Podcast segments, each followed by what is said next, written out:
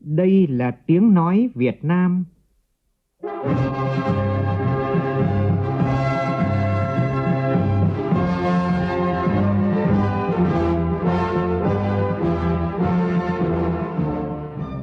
là tiếng nói Việt Nam,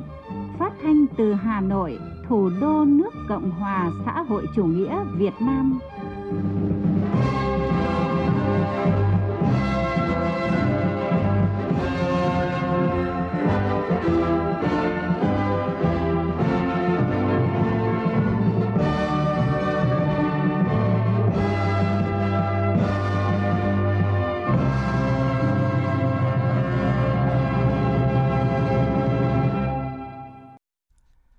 Kính chào quý vị và các bạn. Mời quý vị và các bạn nghe chương trình Thời sự sáng của Đài Tiếng nói Việt Nam.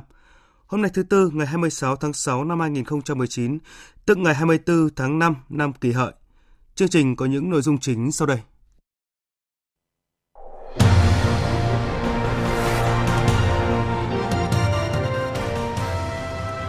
Khai mạc Diễn đàn Doanh nghiệp Việt Nam giữa kỳ 2019 tại Hà Nội – Diễn ra hàng năm, diễn đàn là cơ chế đối thoại liên tục và chặt chẽ giữa chính phủ và các bộ ngành Việt Nam với cộng đồng doanh nghiệp trong và ngoài nước. Đại sứ trưởng phái đoàn Việt Nam bên cạnh Liên minh châu Âu nhận định,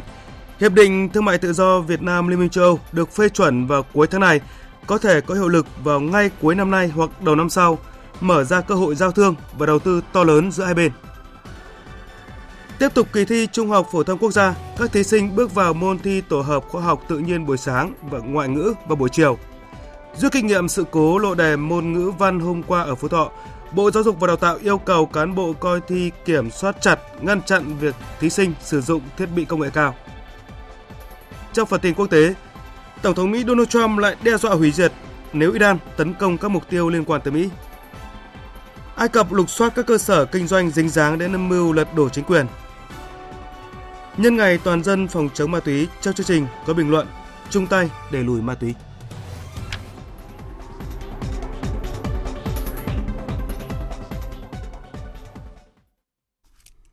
Bây giờ là tin chi tiết. Sáng nay tại thủ đô Hà Nội sẽ khai mạc diễn đàn doanh nghiệp Việt Nam giữa kỳ 2019 với chủ đề Vai trò của cộng đồng doanh nghiệp trong phát triển bền vững.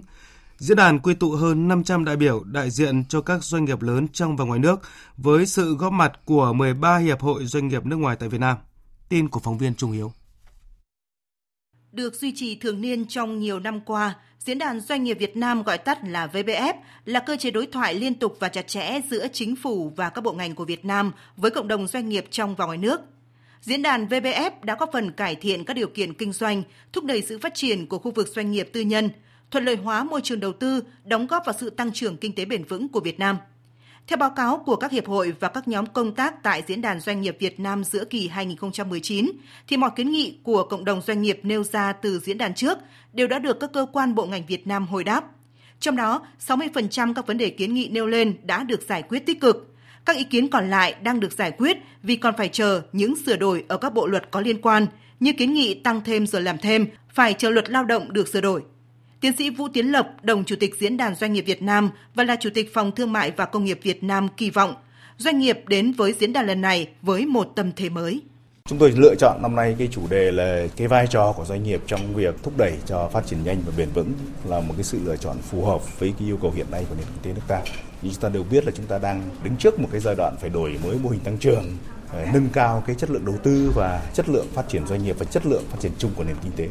Cho nên cái sự lựa chọn lần này của cộng đồng doanh nghiệp là một cái tuyên bố là một cái thông điệp để ủng hộ chính phủ trong những cái nỗ lực bền bỉ trong suốt thời gian qua để cố vũ, để thúc đẩy, để triển khai các biện pháp phát triển bền vững trong nền kinh tế Việt Nam. Cũng trong lĩnh vực kinh tế, một thông tin thu hút sự quan tâm đặc biệt của cộng đồng doanh nghiệp Việt Nam và quốc tế là Hội đồng châu Âu hôm qua chính thức thông báo chấp thuận hai hiệp định giữa Liên minh châu Âu EU và Việt Nam về thương mại tự do EVFTA và về bảo hộ đầu tư đồng thời ủy nhiệm cho Ủy ban châu Âu ký kết với Việt Nam vào ngày 30 tháng 6 tới đây tại Hà Nội. Quyết định này mở ra cơ hội để Việt Nam và 28 nước Liên minh châu Âu tiếp cận sâu hơn vào thị trường của nhau. Đại sứ trưởng phái đoàn Việt Nam bên cạnh Liên minh châu Âu, ông Vũ Anh Quang đánh giá hiệp định này có thể được phê chuẩn và có hiệu lực ngay vào cuối năm nay hoặc đầu năm sau. Phóng viên Quang Dũng thường trú tại khu vực Tây Âu phản ánh. Trả lời báo chí chiều ngày 25 tháng 6, ngay sau khi Hội đồng của Liên minh châu Âu thông qua quyết định ký hai hiệp định tự do thương mại và bảo hộ đầu tư với Việt Nam, Đại sứ trưởng phái đoàn Việt Nam bên cạnh Liên minh châu Âu Vũ Anh Quang nhận định, đây là sự kiện có ý nghĩa to lớn trong quan hệ giữa Việt Nam và Liên minh châu Âu. Hai hiệp định thương mại tự do và bảo, bảo hộ đầu tư Việt Nam EU có ý nghĩa quan trọng đối với cả Việt Nam và EU, không chỉ về thương mại đầu tư như tổ chức thương mại thế giới và EU đánh giá đây là hiệp định thương mại tự do thế hệ mới, toàn diện, chất lượng cao, gắn thương mại đầu tư với các chuẩn mực về xã hội, lao động, môi trường cũng như các mục tiêu phát triển bền vững và bao trùm. Đây cũng là các hiệp định thương mại đầu tư thế hệ mới đầu tiên mà EU đạt được với một nước thu nhập trung bình. Hai hiệp định này thì sau khi được hai bên ký và phê chuẩn sẽ mang lại lợi ích to lớn cho cả Việt Nam và EU vì các sản phẩm kinh tế của hai bên không hề cạnh tranh nhau mà trái lại mang tính bổ sung hỗ trợ cho nhau. Với việc hai hiệp định sắp được ký, các doanh nghiệp Việt Nam sẽ có cơ hội to lớn để mở rộng hoạt động tại một thị trường có hơn 500 triệu dân, với tổng GDP lên tới 18,8 ngàn tỷ đô la Mỹ, chiếm 22% GDP toàn thế giới. Sau khi ký kết vào ngày 30 tháng 6, Hiệp định Tự do Thương mại sẽ lập tức có hiệu lực sau khi được Quốc hội Việt Nam và Nghị viện châu phê chuẩn, trong khi Hiệp định Bảo hộ Đầu tư sẽ cần thời gian lâu hơn vì cần phải được Quốc hội 28 quốc gia thành viên Liên minh châu phê chuẩn. Đối với tiến trình này, Đại sứ Vũ Anh Quang nhận định. Đại sứ quán Việt Nam phái đoàn Việt Nam tại Bỉ và Liên minh châu Âu hy vọng Nghị viện châu Âu nhiệm kỳ mới sẽ sớm ổn định các vấn đề tổ chức nhân sự sau bầu cử để bắt đầu xem xét hay hiệp định vào tháng 9 hoặc tháng 10 2019 và bỏ phiếu phê chuẩn vào cuối năm 2019 hoặc đầu 2020. Đây là sẽ không phải là một công việc dễ dàng, rất nhiều khó khăn thách thức, nhưng tôi tin rằng trong khuôn khổ quan hệ đối tác hợp tác toàn diện Việt Nam EU, hiệp định thương mại tự do Việt Nam EU sẽ có hiệu lực trong năm 2020 và hiệp định bảo hộ đầu tư cũng sẽ sớm có hiệu lực vì lợi ích to lớn lâu dài của cả Việt Nam và EU. Và sáng nay tại Hà Nội, Bộ Nông nghiệp và Phát triển Nông thôn phối hợp với Bộ Công Thương, Phòng Thương mại và Công nghiệp Việt Nam tổ chức hội nghị cơ hội và thách thức đối với nông nghiệp Việt Nam khi tham gia các hiệp định thương mại tự do. Phóng viên Đài tiếng nói Việt Nam đưa tin. Với lợi thế về điều kiện tự nhiên, năng lực sản xuất kinh doanh nông nghiệp ngày càng được nâng cao, Việt Nam đã từng bước khẳng định vị thế cạnh tranh trên thị trường nông lâm thủy sản toàn cầu Nông sản Việt Nam hiện đã có mặt trên 185 quốc gia và vùng lãnh thổ, trong đó có nhiều thị trường lớn như Mỹ, Nhật Bản, Liên minh châu Âu, Hàn Quốc. Xuất khẩu nông sản Việt Nam hiện đứng thứ hai Đông Nam Á và xếp thứ 15 trên thế giới, đóng vai trò quan trọng trong thúc đẩy phát triển nông nghiệp hàng hóa, tạo nguồn thu ngoại tệ quan trọng, góp phần giảm nhập siêu cho cả nước. Hội nhập kinh tế quốc tế thông qua việc tham gia các hiệp định thương mại tự do FTA, nhất là các FTA thế hệ mới FTAs, được kỳ vọng mở ra cơ hội mới cho nông nghiệp Việt Nam, mở rộng thị trường xuất khẩu. Tuy vậy, tham gia các hiệp định thương mại tự do cũng có nghĩa là nông sản Việt Nam phải chịu sức ép lớn hơn trong môi trường hội nhập. Vậy làm thế nào để người nông dân được hưởng lợi nhiều hơn khi Việt Nam tham gia các hiệp định thương mại tự do? Chủ đề này sẽ được các chuyên gia bàn bạc tại hội thảo Cơ hội và thách thức đối với nông nghiệp Việt Nam khi tham gia các hiệp định thương mại tự do. Còn tại Pháp, Trung tâm xúc tiến đầu tư thương mại và du lịch thành phố Hà Nội phối hợp với cơ quan thương vụ Đại sứ quán Việt Nam tại Pháp vừa tổ chức chương trình quảng bá nông sản Việt Nam 2019 tại chợ đầu mối nông sản quốc tế Gondit, phía Nam, thủ đô Paris. Đồng thời sẽ tổ chức hàng loạt các sự kiện quảng bá du lịch ẩm thực khác tại Pháp trong những ngày tới. Tin của phóng viên Huỳnh Điệp, thường trú Đài tiếng nói Việt Nam tại Pháp. Đoàn 11 doanh nghiệp Việt Nam tham dự chương trình năm nay giới thiệu các sản phẩm nông sản có thế mạnh của Việt Nam như các trái cây tươi, xoài, thanh long, chanh leo, vải, dừa, bưởi, chôm chôm, trái cây sấy, thực phẩm chế biến, đồ uống, chè cà phê, hạt tiêu, hạt điều và nấm. Các sản phẩm nông sản này đã được các doanh nghiệp chuẩn bị kỹ lưỡng, trong đó có nhiều sản phẩm hữu cơ, dòng sản phẩm đang có xu hướng ưa thích của người tiêu dùng châu Âu. Một trong những điểm mới và đặc sắc của sự kiện năm nay là chương trình trình diễn ẩm thực sử dụng nguyên liệu Việt Nam do đầu bếp nổi tiếng người Pháp Frédéric Jonot thực hiện. Ông Joaquim Moreno, Tổng Giám đốc Công ty Trái cây và Nguyên liệu hữu cơ Bonabio, một khán giả thưởng thức buổi trình diễn này cho biết. Đối với tôi, Việt Nam có các sản phẩm với chất lượng thực sự rất tốt và có tiềm năng rất lớn. Tất cả các sản phẩm tôi đã thưởng thức đều rất tuyệt vời. Tôi quan tâm nhất tới các loại trái cây tươi. Tôi thấy có nhiều quầy hàng trái cây rất đẹp, có nhiều tiềm năng. Tuy nhiên cần phải quan tâm tới các mặt hàng hữu cơ. Mặt hàng này rất có tiềm năng nhưng tiềm năng này chưa được nhìn nhận một cách đúng mức.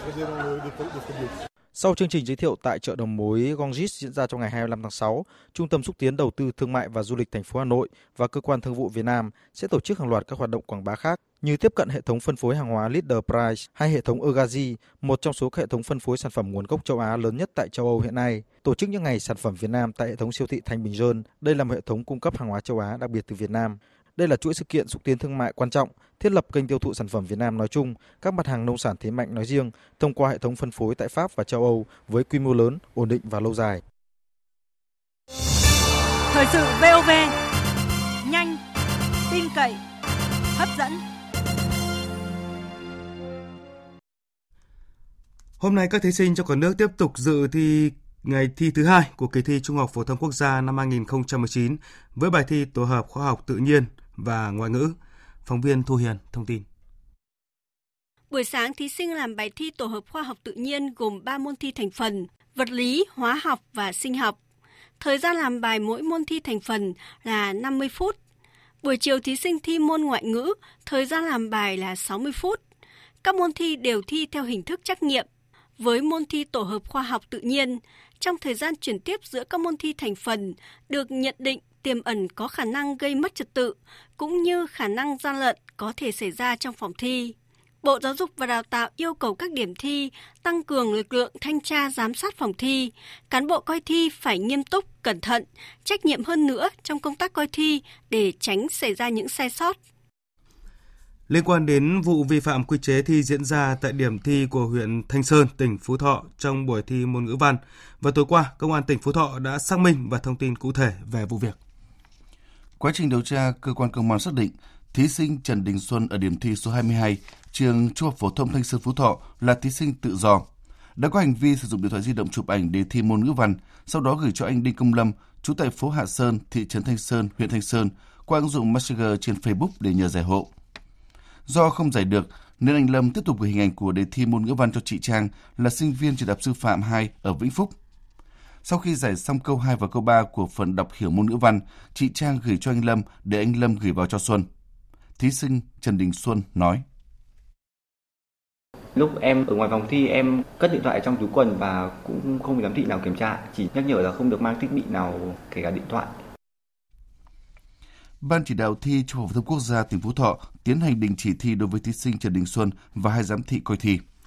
Rút kinh nghiệm sự cố lộ đề môn ngữ văn trong buổi thi đầu tiên tại điểm trường Trung học phổ thông Thanh Sơn Phú Thọ, Ban chỉ đạo thi Trung học phổ thông quốc gia đề nghị tất cả các điểm thi cho cả nước, đặc biệt là cán bộ coi thi phải nghiêm túc, cẩn thận, trách nhiệm hơn nữa cho công tác coi thi, không để thí sinh mang những vật dụng bị cấm vào phòng thi. Ông Nguyễn Huy Bằng, tránh thanh tra Bộ Giáo dục và Đào tạo lưu ý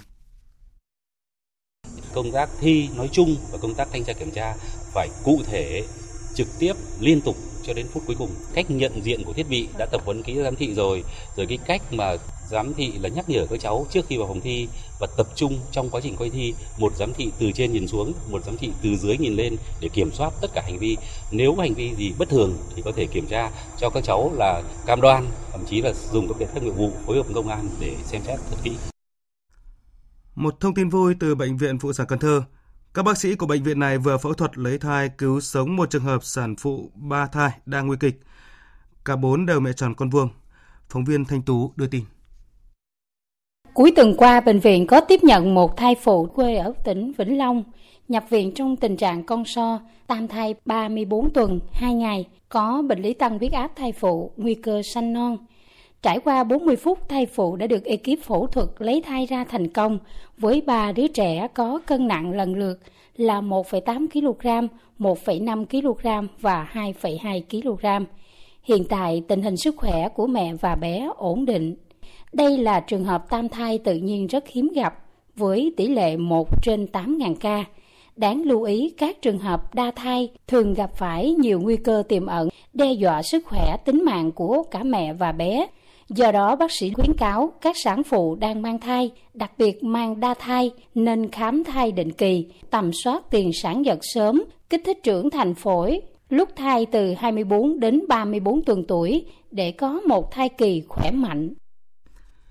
Công an tỉnh Trà Vinh vừa bắt tạm giam 5 đối tượng nguyên là cán bộ phòng tài nguyên môi trường thành phố Trà Vinh gây thất thoát 120 tỷ đồng.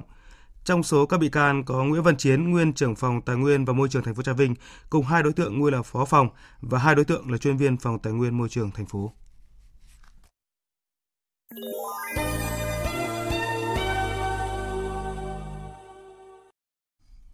Chuyển sang phần tin quốc tế, Tổng thống Mỹ Donald Trump lại tiếp tục đe dọa hủy diệt nhiều khu vực của Iran nếu nước này tấn công bất kỳ mục tiêu nào liên quan tới Mỹ, Trong khi đó, Iran cũng lên tiếng mạnh mẽ chỉ trích các biện pháp trừng phạt bổ sung của Mỹ. Phóng viên Phạm Huân, thường trú tại Mỹ, cập nhật thông tin. Tổng thống Donald Trump ngày 24 tháng 6 đã ký xác lệnh hành pháp áp đặt các biện pháp trừng phạt bổ sung đối với Iran, đặc biệt là nhắm tới lãnh tụ tinh thần tối cao Ali Khamenei và một số quan chức cấp cao Iran. Ngoại trưởng Iran Javad Zarif dự kiến cũng sẽ bị đưa vào danh sách trừng phạt của Mỹ cuối tuần này. Phản ứng trước các lệnh trừng phạt của Mỹ, Tổng thống Iran Hassan Rouhani ngày 25 tháng 6 cho rằng các biện pháp này sẽ không có hiệu quả do lãnh tụ tối cao Khamenei không có tài sản ở nước ngoài. Tổng thống Rouhani đồng thời cũng khẳng định Iran có kiên nhẫn chiến lược, không có nghĩa là nước này sợ hãi. Nhằm đáp trả phát ngôn của Tổng thống Iran, trên Twitter cá nhân cùng ngày, Tổng thống Mỹ Donald Trump đã đe dọa hủy diệt một số khu vực ở Iran nếu nước này tấn công bất kỳ mục tiêu nào liên quan tới Mỹ. Trong khi đó, Cố vấn an ninh quốc gia Mỹ John Bolton tiếp tục chỉ trích chính quyền cấp tiến ở Iran đã hậu thuẫn các hành động gây hấn bạo lực ở nước ngoài. Tuy nhiên, phát biểu trước hội nghị ba bên với Ngoại trưởng Nga và Israel ở Jerusalem, ông Bolton cũng cho biết Tổng thống Trump vẫn để ngỏ cánh cửa đàm phán thực chất với Iran. Trong khi đó, Iran cho rằng đàm phán với Mỹ là vô nghĩa khi nước này đã rút khỏi thỏa thuận hạt nhân Iran. Trong một diễn biến khác, tối qua tại Manama của Bahrain, Mỹ tổ chức hội thảo kinh tế cho hòa bình Trung Đông. Hội thảo nhằm tìm kiếm nguồn đầu tư cho Palestine và là một phần trong thỏa thuận thế kỷ của Mỹ nhằm giải quyết xung đột giữa Israel và Palestine. Phóng viên Ngọc Thạch từ Cairo, Ai Cập đưa tin. Phát biểu khai mạc hội nghị, cố vấn của Tổng thống Mỹ Donald Trump, ông Kushner nói rằng cần phải tìm kiếm cơ hội hòa bình giữa người Palestine và người Israel, đồng thời nhấn mạnh rằng Washington sẽ không từ bỏ người Palestine. Ông Kushner nói rằng kinh tế là điều kiện tiên quyết cho hòa bình.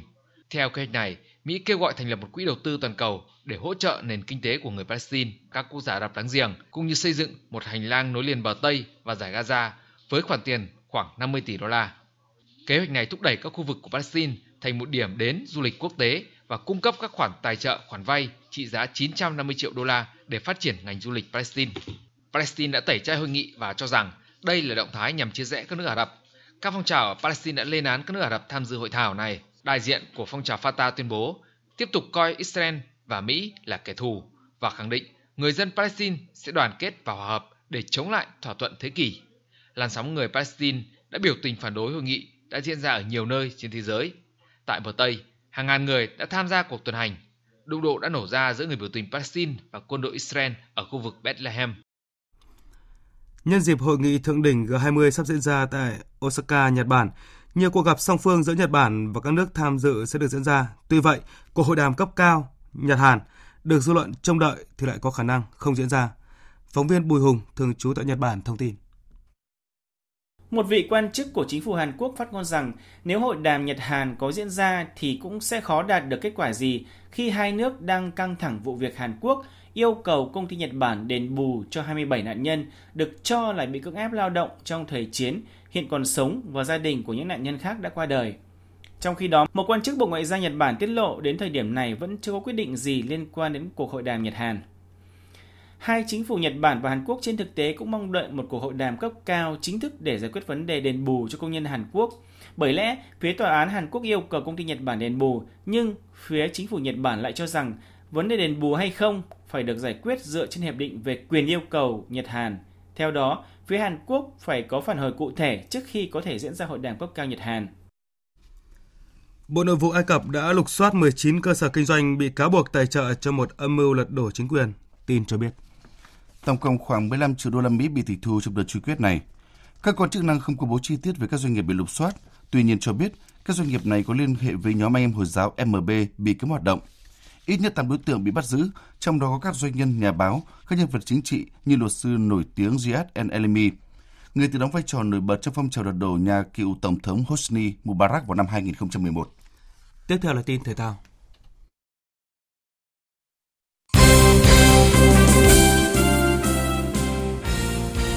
Thưa quý vị và các bạn, câu lạc bộ Hà Nội FC đã ghi tên mình vào chung kết AFC Cup khu vực Đông Nam Á sau khi vượt qua câu lạc bộ CS Negros của Philippines với tổng tỷ số 3-2 sau hai lượt trận.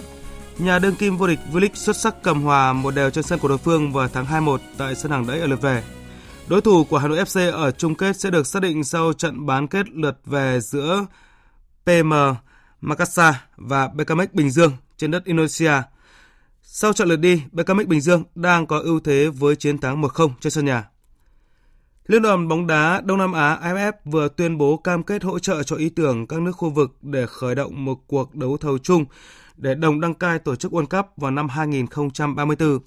Trước đó hôm 23 tháng 6, Thủ tướng Thái Lan Prayut Chan-o-cha, Chủ tịch ASEAN tiết lộ rằng 10 quốc gia thành viên ASEAN đã đồng ý khởi động một cuộc đấu thầu chung để đồng tổ chức FIFA World Cup vào năm 2034.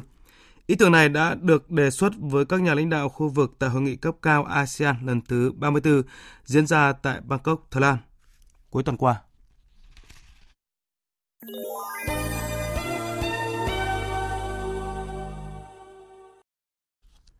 Thưa quý vị và các bạn, nhận rõ những tác hại do hiểm họa ma túy gây ra, trong những năm qua, Việt Nam cùng toàn thế giới đã chung tay ngăn chặn và đẩy lùi ma túy ra khỏi cuộc sống.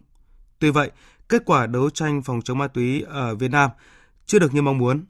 Để phòng chống tội phạm và tai nạn ma túy có hiệu quả hơn, ngoài việc tăng cường lực lượng chuyên trách, rất cần sự chủ động tham gia tích cực của cả xã hội và người dân. Bình luận của biên tập viên xử lý với nhan đề chung tay đẩy lùi ma túy qua giọng đọc của phát thanh viên Phương Hằng. Mời quý vị và các bạn cùng nghe. 6 tháng đầu năm nay, Cảnh sát điều tra tội phạm về ma túy toàn quốc và lực lượng chức năng đã phối hợp phát hiện triệt phá nhiều đường dây mua bán ma túy xuyên quốc gia, thu giữ số lượng lớn ma túy, bắt giữ các đối tượng cầm đầu, thu giữ 675 kg heroin, 507 kg ketamine và hơn 4,6 tấn ma túy tổng hợp, cùng nhiều vũ khí phương tiện tài sản có giá trị hàng trăm tỷ đồng – công tác tuyên truyền giáo dục phòng chống ma túy đi vào chiều sâu với các đối tượng cụ thể thực chất. Nhờ đó, nhận thức của cộng đồng về tác hại của ma túy và trách nhiệm phòng chống ma túy ngày càng được nâng cao. Tuy nhiên, công tác phòng chống ma túy ở nước ta vẫn còn những tồn tại và chưa thật ổn định. Tình hình tội phạm và tệ nạn ma túy diễn biến phức tạp và nghiêm trọng. Lượng ma túy từ nước ngoài vận chuyển vào nước ta còn nhiều, số người nghiện vẫn tiếp tục gia tăng, tỷ lệ tái nghiện cao – gần đây xuất hiện tình trạng người nghiện lang thang ngoài xã hội, vi phạm pháp luật, gây lo lắng bức xúc trong nhân dân. Không thể chậm trễ hơn, toàn xã hội phải cùng hành động quyết liệt, không khoan nhượng với các hành vi vi phạm pháp luật, sản xuất, tàng trữ, mua bán sử dụng ma túy. Và đương nhiên, các cấp ủy đảng và chính quyền phải thường xuyên nghiêm túc kiểm điểm, đánh giá tình hình, kết quả thực hiện công tác phòng chống ma túy của địa phương, đơn vị mình có kế hoạch và biện pháp khắc phục những tồn tại yếu kém, bất cập trong lãnh đạo chỉ đạo công tác phòng chống và kiểm soát ma túy. Đưa nội dung này vào chương trình hoạt động chỉ đạo thường xuyên của các cấp ủy đảng chính quyền và coi kết quả thực hiện nhiệm vụ này là một tiêu chí để bình xét thi đua phân loại tổ chức đảng. Cùng với đó chúng ta cần tập trung tuyên truyền với nhiều hình thức nhằm cảnh báo và ngăn chặn sự xâm nhập của ma túy vào cộng đồng dân cư thông qua các hình thức ký cam kết, sinh hoạt chuyên đề, thi tìm hiểu, vân vân. Chung tay đẩy lùi ma túy và giảm thiểu tác hại của ma túy không chỉ là nhiệm vụ của các cơ quan nhà nước hay các tổ chức liên quan đến phòng chống ma túy, mà còn là trách nhiệm của mỗi chúng ta. Mỗi người dân hãy nâng cao nhận thức về hiểm họa ma túy, tích cực đấu tranh, tố giác với tội phạm và tệ nạn ma túy các bậc ông bà, cha, mẹ, thầy cô là những tấm gương sáng để giáo dục định hướng cho các con, các em học sinh hiểu và tránh xa ma túy. Những người đã và đang là nô lệ của ma túy, hãy thức tỉnh và từ bỏ ma túy, trở thành người có ích cho cộng đồng xã hội. Đặc biệt, các bạn thanh thiếu niên, những chủ nhân tương lai của đất nước, bằng sự hiểu biết, bản lĩnh và sáng suốt sẽ tránh xa mọi cám dỗ của tệ nạn ma túy nhà nhà, người người hợp sức chống tệ nạn ma túy kết hợp với biện pháp hành chính thì mới có thể ngăn ngừa có hiệu quả tệ nạn ma túy. Quý vị và các bạn vừa nghe bình luận chung tay đẩy lùi ma túy của biên tập viên Đài Tiếng nói Việt Nam.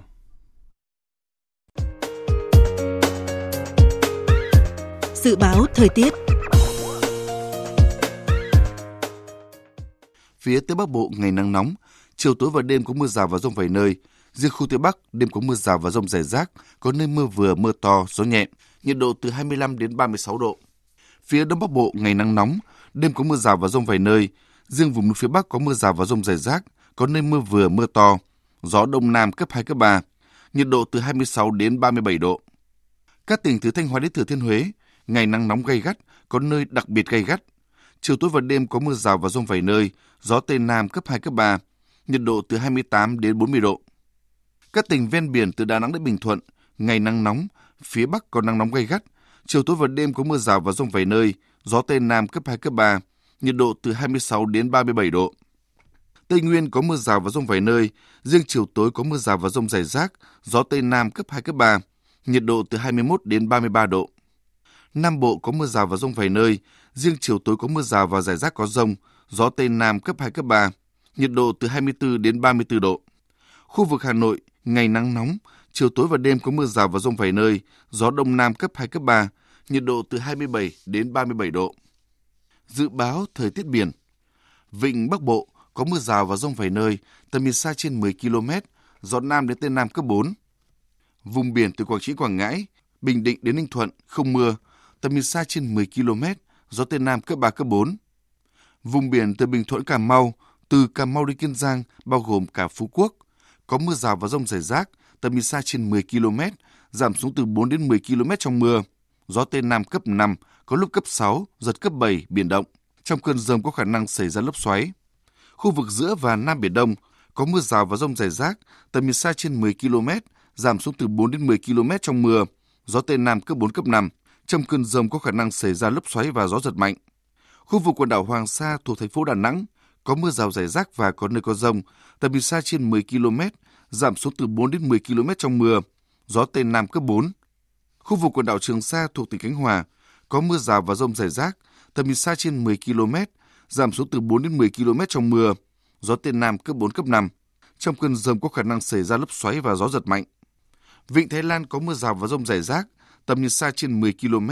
giảm xuống từ 4 đến 10 km trong mưa, gió Tây Nam cấp 3, cấp 4. Thông tin dự báo thời tiết vừa rồi cũng đã kết thúc chương trình Thời sự sáng của Đài Tiếng Nói Việt Nam. Chương trình do các biên tập viên Thanh Trường, Phương Anh biên soạn và thực hiện với sự tham gia của phát thanh viên Đoàn Hùng, kỹ thuật viên Uông Hòa, chịu trách nhiệm nội dung Giang Trung Sơn.